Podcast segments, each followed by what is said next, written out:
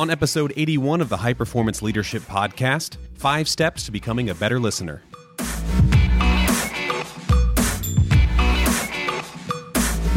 You're listening to the High Performance Leadership Podcast insights and information from world class leadership experts.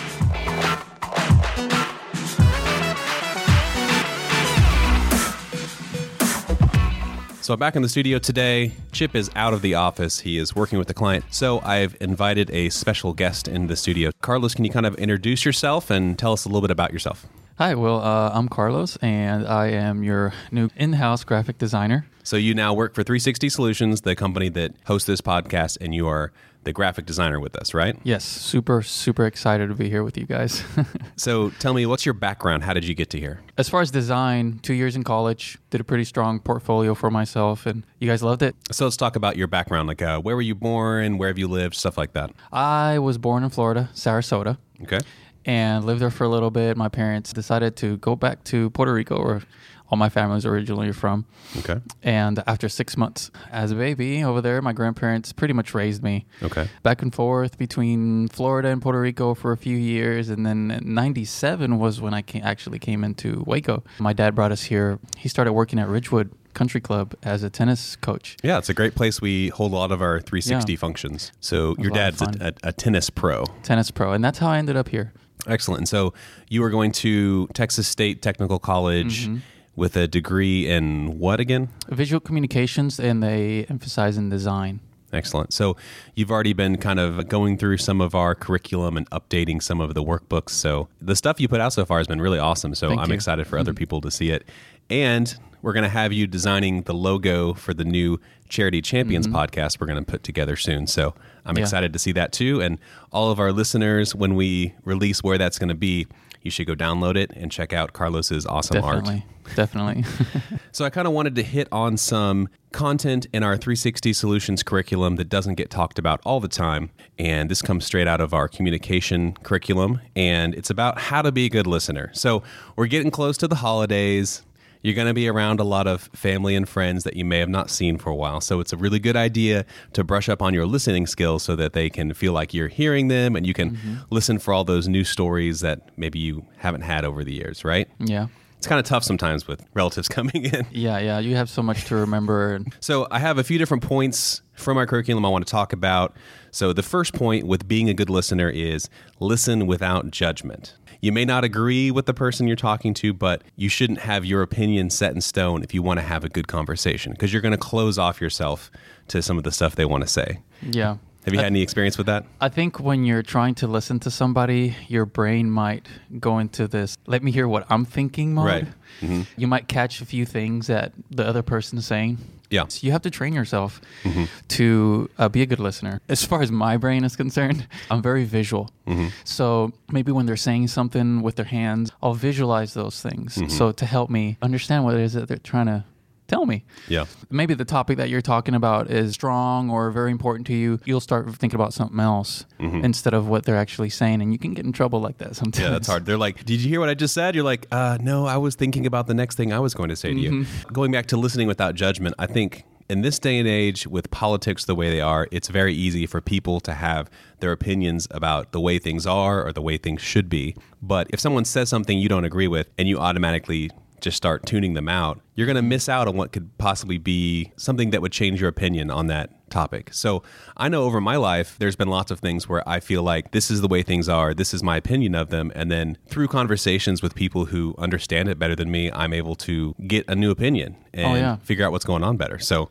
that's one of the reasons why you want to listen without judgment. Yeah, so yeah. also, like in a business situation, a lot of times people just value the opinion of the president or the CEO or the people up in charge. The people that are lower don't feel like they can have an opinion, like they're not going to be listened Mm. yeah, to. That happens a lot. Yeah. It's also valuable as a leader in an organization to take the time to listen to the oh, people definitely. that are lowest on the totem pole. Because Oh, yeah. sometimes the intern could have the idea that's Oh, going to turn the company around. Yeah, yeah I've seen that happen firsthand. It's happened with me, and we all have good ideas. Sometimes bad, but it's it's like anything else. You work at it until you know something pops up. The next part, I actually, this is not exactly from our curriculum, but I was listening uh-huh. to a podcast and I picked it up and I thought this is really good. So listen more than you speak. Mm-hmm. right? So there's a famous Greek philosopher called Zeno of Citium, and one of his famous quotes is, "You have two ears and one mouth, so we should listen more than we say." Yeah, okay. Very true. What do you think about that? It's obviously true. It's when you understand that things become clearer, you get things done better, you get to know everybody better before putting yourself up front and you have all these things to say and then everybody else sort of like okay well he doesn't really care what we have to say either that can become a problem in your surroundings Yeah, especially on first impressions. So let's see Oh, you you just met somebody and they are talking all the time and not listening versus someone who is maybe quiet at first and doesn't say very much, but when he does say something, it's to the point you know that he was listening. Mm-hmm. Automatically, I'm going to think the person who listens more before talking is the more intelligent of the two people. That's on first impression. Sometimes people just aren't talkers, you know, but I will always regard someone more intelligently if I can tell that they're actively listening versus just talking too much. It's true. And we all pick up signs when we're talking. It's just a natural thing. Mm-hmm. Some of us pick up bad habits throughout the time. I, I know for sure when I was in college, I did pick up a lot of bad habits just because of my surroundings. You know, when I used to 10, 15 years ago, when I used to work uh, with professional people, it was easier to pick up on the way we would talk. So it was a little bit easier. But for, for example, in college, everybody sort of didn't really know how to talk to each other, or a lot of people are just too quiet. And you'll only respond to whatever the teacher's telling you. But whenever people start talking together as a group, that's when you start realizing who people are and how they talk. Coming into a professional place like 360 Solutions, listening is very important and knowing how to speak in your turn and, and all of those things. All, all those things are very critical. I think it's funny learning how to speak in turn. My son has major issues with this. He won't know exactly when to come in without interrupting. And it is something, it's like a, a fine art to really be good at it. But as a child, obviously, it's okay and Yeah, it's, it's okay. cute. You know, it's super cute. But people that are teenagers or young adults should not have that problem anymore. I Mm-hmm. Yeah. think society now we understand that speaking out of turn, it's obviously it's frowned upon. You you don't want to do that. You just don't want to. So you need to really engage with the person who's talking Oh, if yeah. you're listening so you know that right time Be to excited. interject. Yeah, be excited about what they're saying. You never know what's going to come your way, you know? Yeah. Approaching things in a negative way as far as talking as well as you just want to be positive into any conversation. Right. And that goes perfectly into my third point, which is pay close attention. So it's very important when you're talking to someone that you show them that you are paying attention. So there are some nonverbal cues you can use. to like give feedback, yeah. yeah, like so if you're nodding at somebody when they make their main point, you know, that's how you can let them know that you're listening without having to interject and Yeah. say something. And then there's a technique called parroting, like a parrot, you know, that repeats what you say. Oh, yeah. So if you repeat back to them some of the main points that they just said to you, it'll help you understand it better and it will let them know that you've heard what they said. hmm Yeah, yeah. Just giving feedback like that helps create a better conversation with two people. So, from a professional standpoint, in meetings, it's difficult sometimes to convey to the person talking that you are listening. And technology has made this harder. You'll see people that are on their cell phones and they may be taking notes, but the person speaking may think, oh, they're texting their friends or they're posting on Facebook. So it's hard to tell. So when I first started here with 360, that's how I would take notes. And so I'd be in a meeting with Chip, and he would be like, Randy, I just don't know if you're really paying attention to me. And I'd, I'd show him my notes, and he'd be like, oh, okay, okay. I see that you're taking notes there. But, you know, at the same time, I didn't feel like we had the same amount of engagement. So I started writing things down in a notepad when we had full company meetings. And I feel like that helped me in a couple ways. It helped me show Chip that I was listening to him because he could see that I was only writing notes for what we were talking about, and, and he didn't feel this anxiety that maybe I was on my phone checking what's for lunch instead of listening to yeah. him. But also, I think when you write things down, it connects to your brain better than if oh, you Oh, yeah. type it. You'll remember when you do a circle, when you draw a circle, you remember when you draw a square. It's the same thing when you're drawing letters. Yeah. You know, you, you'll remember what you're writing and it's it's an old technique that people some people know. Yeah. There was actually a New York Times article recently called Laptops Are Great, but not during a lecture or meeting. And it talked about that same thing where people have a tendency to want to multitask and do various things mm. when they should be listening. And I think the, the science recently has shown that if you're multitasking, you're not really paying attention. Yeah. It's very hard. You, you're separating your attention and different percentages or whatever it is that you're doing. Mm-hmm. So you might not pay attention completely to what they're saying. And it really depends where you're at, what's going on. Mm-hmm. You sort of have to educate yourself on what not to do depending on what's going on. If it's work or a meeting or just talking to your spouse. Yeah. It really depends how you put your efforts into listening. Yeah. An interesting aside culturally.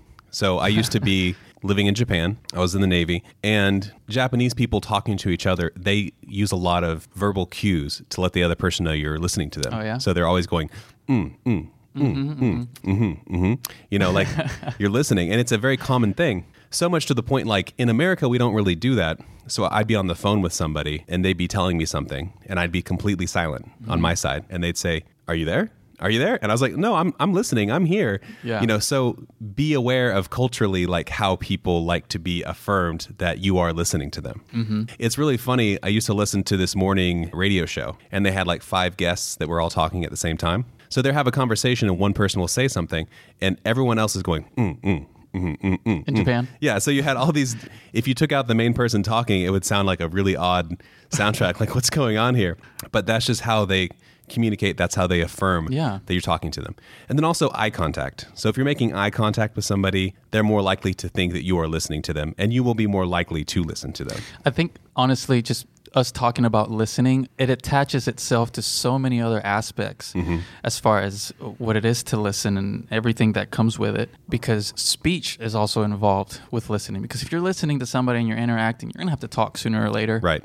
Then you're gonna have to know how to do that, and you grow. Yeah. You just grow when you're listening. In Puerto Rico, when I was growing up, talking, like for example, just customer service in itself sometimes wasn't as great or as expected as when I moved here Okay. to the US. So a lot of it is the culture. Mm-hmm. Like for example, if you go and you buy some coffee and the person greets you and says, "Hi, good morning. It's a great day," or whatever. You know, mm-hmm. sometimes you get excited people. Mm-hmm. So you're like you interact with them and whatever coffee. But then when I would remember, I would buy coffee over there somewhere in Puerto Rico. Maybe the place I would go, they might not greet you, and they might not say "Have a nice day" or, you know, that there's that positive interaction that comes with customer service that is very important Right. to to businesses. Customer service is very important. But I'm not saying nothing bad Mm-hmm. about my country or anything like that. No, talking and listening, it might not be as important. Right. So, Yeah. And also, there's a fine line when you're talking to somebody. You need to be listening to them so you know what you could add to the conversation, Mm-hmm. but not be thinking about that so much that you are not actually listening to them. Yeah. Mm-hmm. That's a hard problem as well. All right. And so, the fourth point I have here is seeking clarification. So, if you are the person who is listening to somebody and you need to stop them because you don't understand what they're Mm-hmm. saying, that is fully valid. And I think it will actually add to the engagement that you're having with the person if you don't understand something because the only thing worse than not listening to somebody is a miscommunication after they've said something. And mm-hmm. that's one of the biggest points of contention. One of the biggest ways that companies fail is they have miscommunications in their business. Asking for clarification is okay. Obviously, don't do it mm-hmm. all the time. Yep. You know, constantly that could be annoying. But if you really truly don't understand something that the person speaking has said, you know, asking them to clarify is completely okay. no, totally important. It's like steering. You're on track, right? You're talking to somebody and you want to stay on the same page on track. You want to make sure that you understand what they're saying. Yeah. And if you don't, do not have that fear Yeah. to ask. In the past, I've obviously people have had that issue where you feel like if you ask, they'll probably like sigh or huff or puff or whatever because you're not understanding them. But that fear, you sort of carry it and you feel like every other conversation is going to be the same way with everybody else. But no, totally delete that, uh, erase that off your off your mind. You want to ask if you're you're totally lost in whatever is you guys are talking about.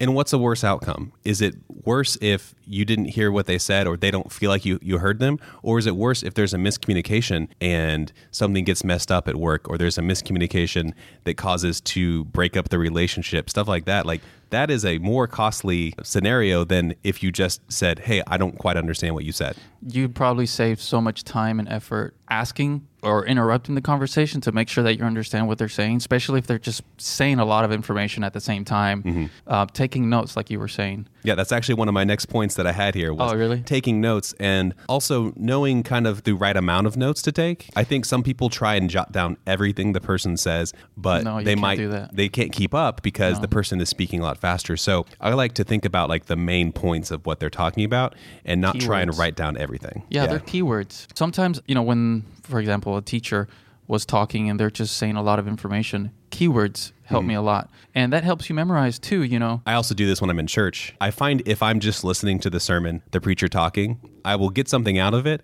But if I actually jot down some notes, like the, the main points that he's making, Mm-hmm. I will definitely engage more and I'll remember it more for later. And I can like keep those in my phone and I, I have them for later if I'm talking to somebody. I heard this really good thing at church. Mm-hmm. This is what I have. There's no way I'm getting all 20 minutes of, you know, what he's saying. Oh, yeah, yeah. But I have the main points of what he said. There's a lot of, well, when you come to church, there's a lot of, um, apart from work, there's a lot of emotional things that, that you're dealing with Yep. uh, when they're talking because they're probably talking about love and peace and grace and all those things. Mm-hmm. Obviously, the note taking might be a little different Yeah. than when you're at work, you know, so. My final and fifth point here is actually more for the speaker than for the listener, but it's avoid confusion. So this kind of goes to seeking clarification. If you're the person speaking, you want to make sure what you are saying to the people you're talking to can be easily understood. So I come from a background in journalism. I worked in television news. I did writing as a journalist when I was in the Navy and a very major point they always clarify to you is you are writing for people that are at an eighth grade level because most people in the world they don't have advanced degrees and they can't understand all these advanced concepts so you need to write for people with an eighth grade education Yeah. so you need to be clear, you need to be concise, and also in journalism, like in a newspaper, you only have so much space to write your column, your article. So you want to make sure you put the most important information up mm-hmm. front and then you save the stuff that's not quite as important for later. So the same can be true when you're talking to somebody. Maybe you put the most important information up front and also you make it clear and easy for them to understand and don't make your point too difficult or you might risk miscommunication. Yeah, yeah. Just like we were talking about earlier, what I was mentioning earlier was when you learn how to do things, you grow into listening as well as you grow into talking. Mm-hmm. Even though there are two separate things, but they're still very, very connected. Mm-hmm. So when you're talking to somebody, you want to make sure that they understand what you're saying. Right. Right? Without just saying a bunch of stuff. There's a lot of in depth things that you can learn about when you're speaking, when to speak, the tone, mm-hmm. because you're given a lot of signals when Right. you're talking, making sure that they're not, depends on age as well. I mean, if, Right. if the person is much older, it'll be easier to talk with little bit fancier words, for example, than you're talking to a kid. Right. So, quick story. My wife, Carla, we were talking about our kids and trying to explain to them how to do certain things. I was teaching my son, my nine year old son, how to solder. Oh wow. So, he ended up soldering a basic circuit. Oh wow, that's pretty impressive. Yeah, I can't pretty- do that. No, well, I can teach you. it, it was it was a lot of fun, Mm-hmm. and um, we were talking about it the day before because they were going to sleep, and I had told him, "Hey, I'll teach you how to solder in the morning." I was telling her what I was going to tell him. Mm-hmm. I don't know. We, we get into pretty in depth things when we're when we're having conversations. So Mm-hmm. we were talking about how to explain to my son how to solder. Right. So just like you said, you have to explain things very clear, not too much information, because Mm-hmm. Right. a nine-year-old kid is just going to listen to certain words, and then everything else is just going to go up and it's foggy. Yeah, might get too excited and, and not listen to what, Yeah. half of what you said. So I found out when the moment came to actually teach him how to solder, I was very careful of what I was telling him so he would understand. So this is this and that is that. And uh, I know that's very basic, but he understood it. He grabbed the soldering gun and uh, very carefully, of course, he ended up putting everything together by himself with a little bit of help, but he ended up doing. But the talking was very important Yeah. into uh, the process for him finishing the project. He had a lot of fun, and when he comes over next time, we actually to do another one. So When you're telling somebody something like that, would you break it down into steps for him and only give them information as it comes available, or did you tell them the whole process in one go? So step by step, Mm-hmm. if you wanted to take it even further, you'd take a piece of paper and you write down Yeah. uh, different steps. So you'll think what you're going to say before you tell them. And I think that's that's how you maximize communication. Yeah. When you prepare and you know what you're going to say. And for you, showing him how it is, writing it down is probably helpful for your style as well, because you said before you're visual, and he also may be visual. Yeah. And some some people listen and learn well just from listening, and some need that visual component Yeah. too to make, Yeah. make sure it works. It's important to know, especially if it's on your kids or it's your coworker or Mm-hmm. your employee or your boss or whatever. It's good to know who you're working with Mm-hmm. and how they learn and if they're visual, if they're just straight out, just brain smart, you know, it's good to know all those things. So if you're trying to help people avoid confusion when you're talking to them, the same stuff that we were saying you should do as the listener, you should encourage the people that are listening to you to do. You should say, "Hey, do you have any questions about that?" Mm-hmm. Or you should say, "Hey, this is what I think about that. What do you think?" Encouraging that conversation, that dialogue will actually help with engagement, making sure they are listening to you. Yeah, completely agree with you. All right. Well, I hope these tips help you. I hope that you have a good holiday and have good experiences listening to your relatives Yes. and your friends over the holidays. And we'll uh, be back with more podcasts next week. Merry Christmas, guys.